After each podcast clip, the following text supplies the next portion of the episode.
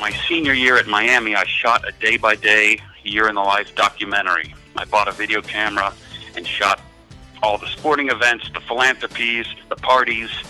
And while I was at Channel 9 in Cincinnati, I edited that all together. I had interviews with the guys from my fraternity house. And uh, so I created the Delt Time Capsule, aka From Here to Fraternity. Hi, everybody. David Schwab here. Welcome back to Beyond High Street. On the pod today, Chip Chinery. You may not know the name, maybe you do. You certainly know his face and his work. He's been in countless sitcoms and movies Brooklyn Nine-Nine, Curb, Third Rock, Seinfeld, Friends, many, many more. So I am sure you will recognize him as an actor comedian that's been around for the last, uh, geez, he's been doing it for 30 plus years. Started writing jokes at the age of 13, which we talk about in the pod.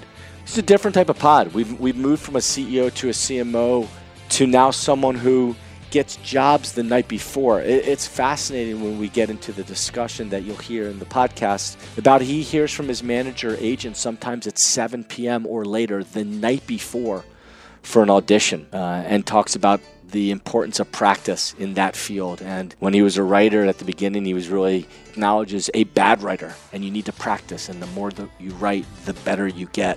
I also like the the conversation about another fellow fraternity brother's dad, a connection he wrote. He had edited a video and had sent it to all his fraternity brothers' parents to see if they would buy it for Christmas. And that connection led to a job at a bank where he became a director of communications and he didn't want to be a banker, uh, but a means to an end. He needed some money. He needed some money so he could practice sitcom and start going on the road and then doing 300 shows a year, which has led to a lifelong business of being in the, in the Hollywood space and being a comedian and actor. We talk about his, his favorite spot, which was a role on Space Cowboys, where he's got a scene with Donald Sutherland and Clint Eastwood is, uh, is the director. It's his favorite appearance he's ever been in. Yet he got cut from the scene, and the story about him going to the screening, not knowing he was cut, is unbelievable. You'll also appreciate the the conversation where he talks to Emma Stone, who is a fellow actor when he was in Battle of the Sexes, and in a little game of geography on the side during a break, Emma realizes, along with Chip, that Emma's parents went to Miami, uh, and that Chip knew knew of them and certainly knew of uh, her aunt, and then went back and looked up some photos together. So a lot of fun. All roads lead to Miami. Hope everyone enjoys the conversation with Chip. I worked with Clint Eastwood and Donald Sutherland in uh, Space Cowboys, and so you can imagine that was crazy. That Clint was directing, and my scene was with Donald Sutherland. So I mean, it's just strange. You're looking at a guy you've seen you've, your entire life. Two, both of these guys, and they're both giants. just like I had to be calm. I kept telling myself, this is just like doing a sketch with Jeff Lewis at the Acme Comedy Theater, except it's Donald Sutherland and Clint Eastwood's directing us instead of Sweeney. You know, so it's like that was just, uh, yeah, that was a one you just had to take in because it was just a, a surreal moment. And and the, the line or lines all smooth, and you you left there thinking, "Geez, this really is like everything else," or it really ca- kind of carries the weight throughout the whole um, taping. Well, the, the interesting thing about this is I got hired to be in Space Cowboys, right? So I go to the set. Uh, ultimately, I, I got cut out of the movie, but they did give me a clip from my scene. So I have that on my website at chipchinery.com. But here's the story. I get hired to be in this movie. I show up on set. They point me to my dressing room. They give me the script for the day, the shooting script. I look at it. You know, there's other scenes other than mine. I'm just uh, get in my costume. They call me to set. I meet Clint Eastwood, hi Donald Sutherland, and they kind of usher me to some chair to sit across from Donald Sutherland. And then Donald Sutherland looks at me, gets a look in his eye, like, let's rehearse this scene. And he starts doing the scene from the scene before mine. and I stop after he talks, and I say, um, I'm not in this scene. I'm I'm in the next scene. And then Clint Eastwood goes, cut. yeah, great, great, great. That's that's kind of your relationship. You guys are like that. And I go, no, no, I'm not kidding. I'm not in this scene. I'm I'm Tom. I'm in the next scene. I'm not Tim in this scene. And he goes, actually, you're supposed to be in this scene. So um, we'll uh, we'll take a break for five, and then we'll set it up and uh, we'll shoot it. I'm like, okay. And I go, can I see a script? And I was like, what? What? And thank goodness the lines that I had weren't that involved. They were kind of just reacting to what Donald Sutherland had to say. But I thought it was amazing. He thought Clint Eastwood thought I would have the guts to just pull that and go, oh, I'm not in this scene.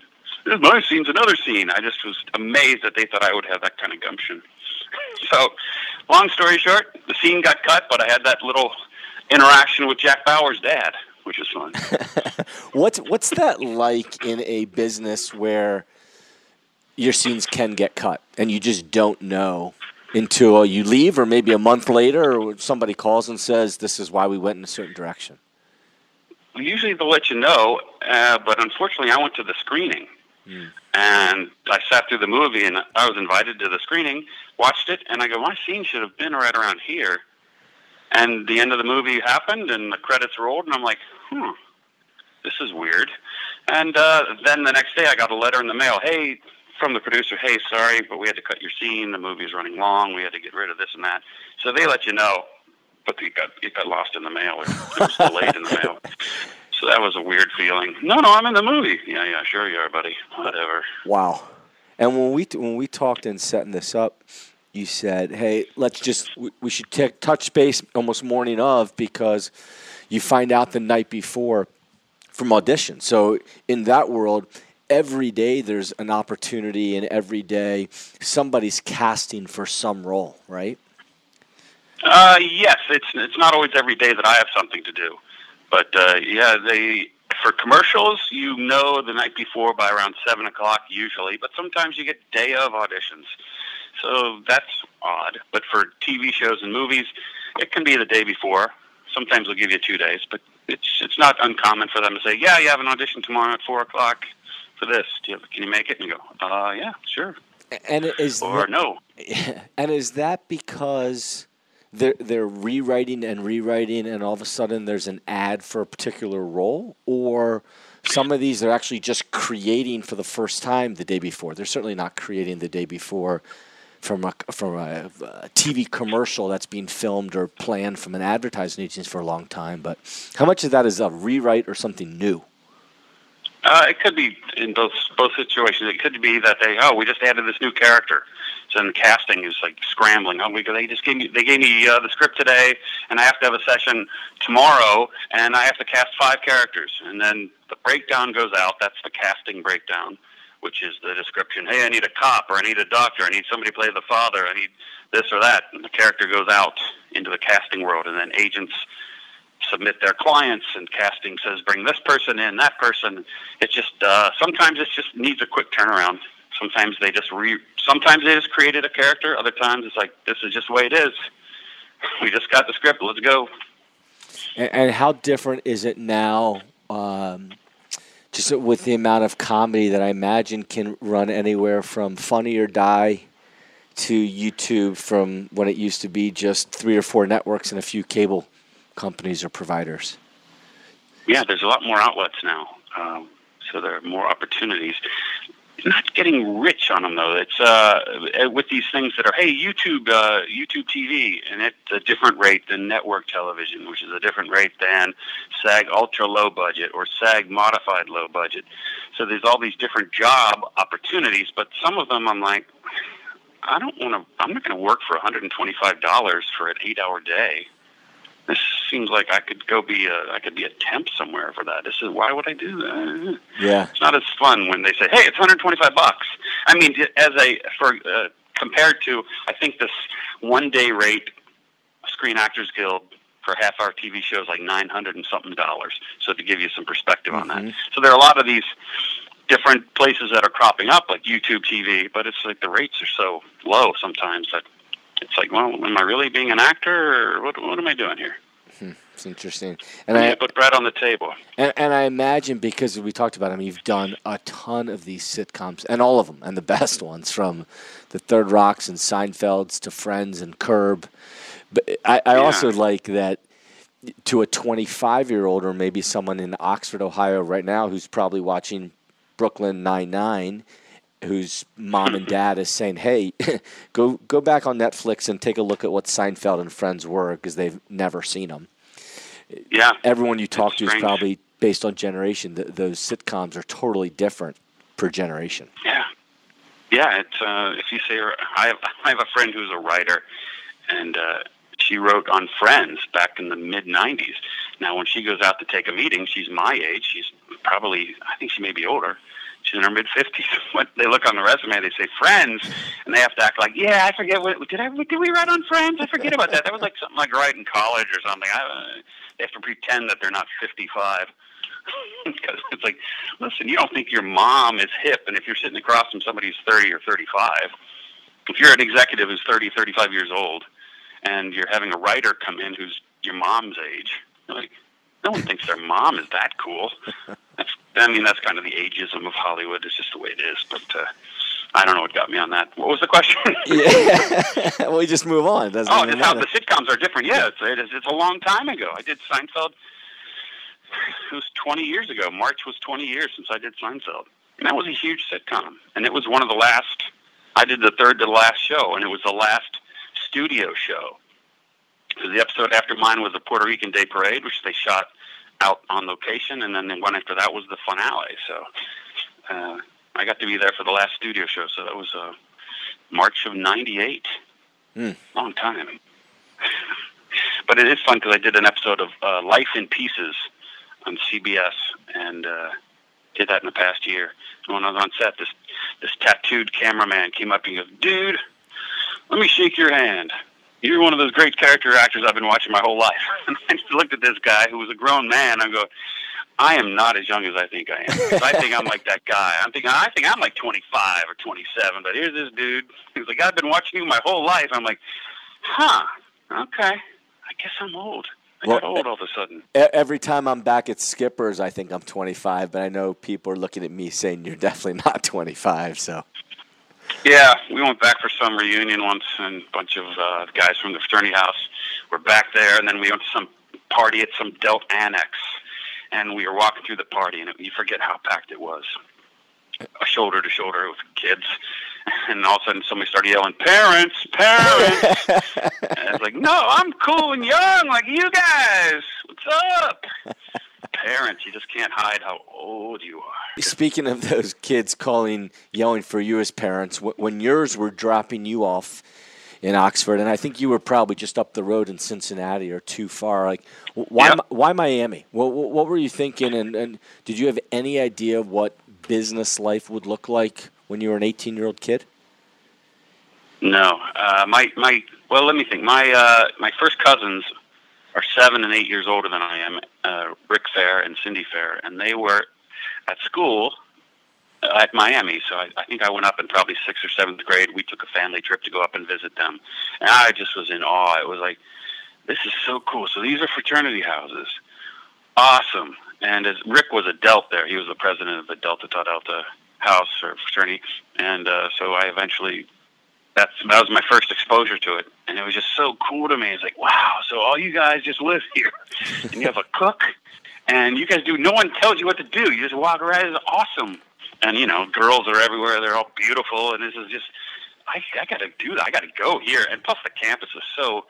Yeah, it's so pretty, you know. And it just it sells itself. You just you get the guy. I need to go here.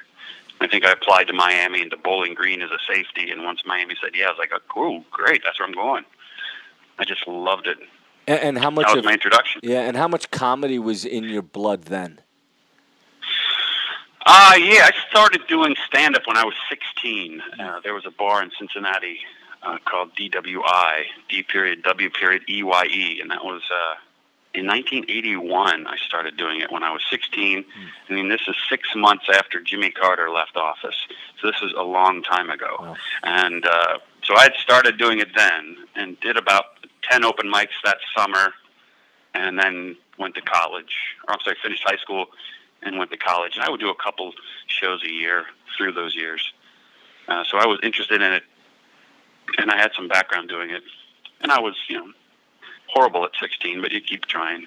I, I, I always it's and you're the perfect one for this because on a number of these pods I've always asked everyone, hey, if you went back to school, what's the one class that you should have taken or that you think should be required for all students now? And I've been saying it for 25 years since I've been out that improv should be required for all students. It, That's just, great, I mean, for acting, it's absolutely, but it's also probably very good for business meetings. I haven't been in any in 30 years, but I, I think you, when you have to think on your feet, yeah, I just I think that's, uh, that's a great thing. Friends, family, peers, everything you do is impromptu. Uh, You're right. That's great. And so, do you? Is there a class that you recall from? I guess you're a psychology major. Is there a class yeah. that like where does that come from and a professor? Yeah. I was more of a failed business major. Okay. I was uh, I was a failed business major. I I, uh, I wanted to get take mass comm at Miami, and my mom said I'm not going to pay for you to go to school there and take TV. It just whatever. It was my, my mom wanted something solid, and I was like, all right, I'll take business. I don't have to take a language. That's good. I didn't like taking language in high school. I'll take business. I like numbers. And then, you know, I hit the buzz saw of 8 a.m. Monday through Friday calculus class in a huge lecture hall. That didn't work out so well. So whatever the deal was, I know that my folks were like, okay, let's uh, change course. And then they said, okay. And I said, well, let's get psychology. I like psychology. So that's what I took. That's how I became a psychology major. It wasn't a great plan that I set out for myself. And I was like, eh, I can get out in four years. Let's do it. And all my business courses were related. They were the related courses for my psychology degree. So at the time, you could have psychology with an emphasis in business, psychology, an emphasis in, I think, child development, and something else. And so all of my little classes that I collected for business uh, counted and helped me get to my degree. And when you got that, and when you got that degree, straight into stand up, or some jobs along the way that, from a path perspective. I graduated, and then uh, I had always been interested in video and television, and doing the stand up and all of that showbiz stuff. And I had done some video projects for a guy who worked at the CBS affiliate in Cincinnati, WCPO and it just so I graduated. I gave Jim a call as I normally did, Jim Timmerman, and he's like, "Well, I'll keep an eye out in case something opens up." And like a week later, something opened up, and I, he offered me the job as a cameraman, and I took it. And it wasn't until like a year later or so that he didn't. I was like, "No, I I don't have a mass comm degree." He just knew me from doing video projects with him on the side, um, and so he just assumed I was a mass comm major, but I wasn't, and I got the job as a cameraman. And uh, I think part of what got me that job was my senior year at Miami. I shot a day by day, year in the life documentary. I bought a video camera and shot all the sporting events, the philanthropies, the parties. And while I was at Channel 9 in Cincinnati, I edited that all together. I had interviews with the guys from my fraternity house. And uh, so I created the Delt Time Capsule, aka From Here to Fraternity. and I think that's what made Jim Timmerman assume that I was a mass comm major. So that happened, and I worked at Channel 9 for about 20 months and uh, left there to go be the PR director for a bank in Connecticut.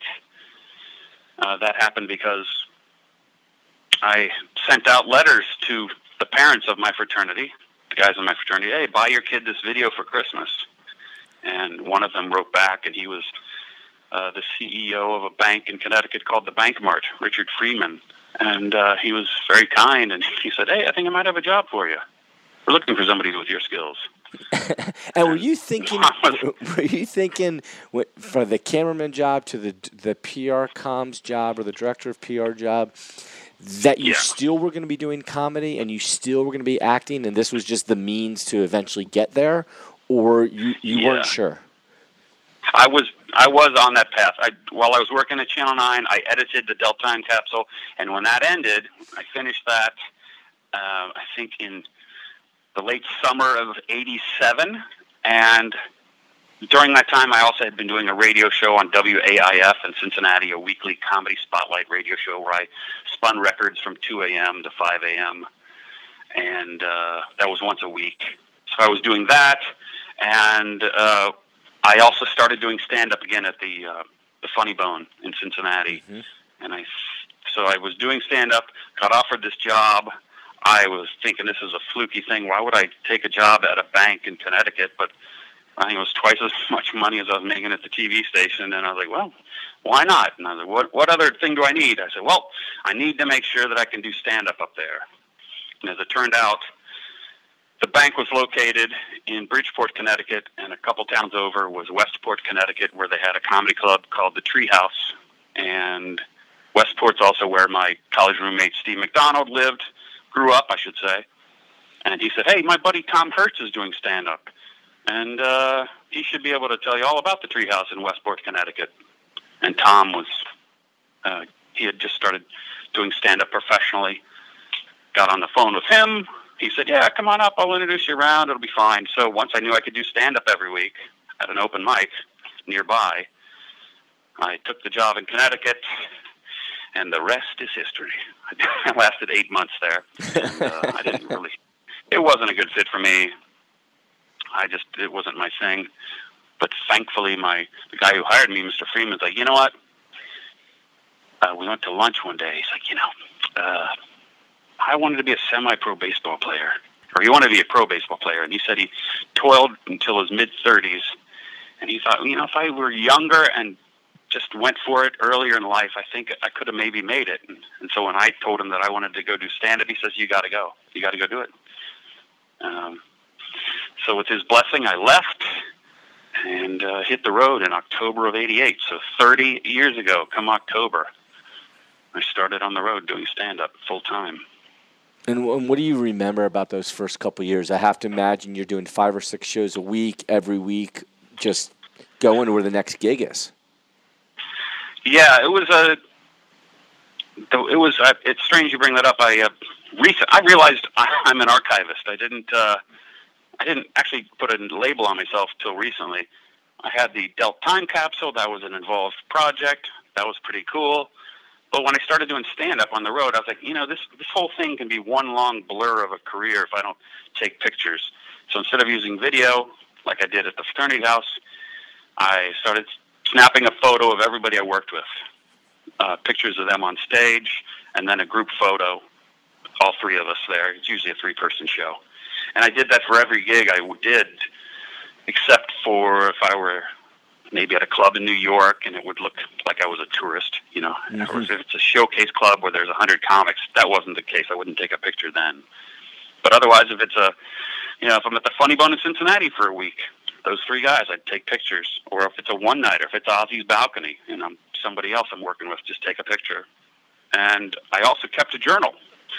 So recently, I decided to take my journals, dictate them into a Microsoft Word document using voice to text Dragon Naturally Speaking software.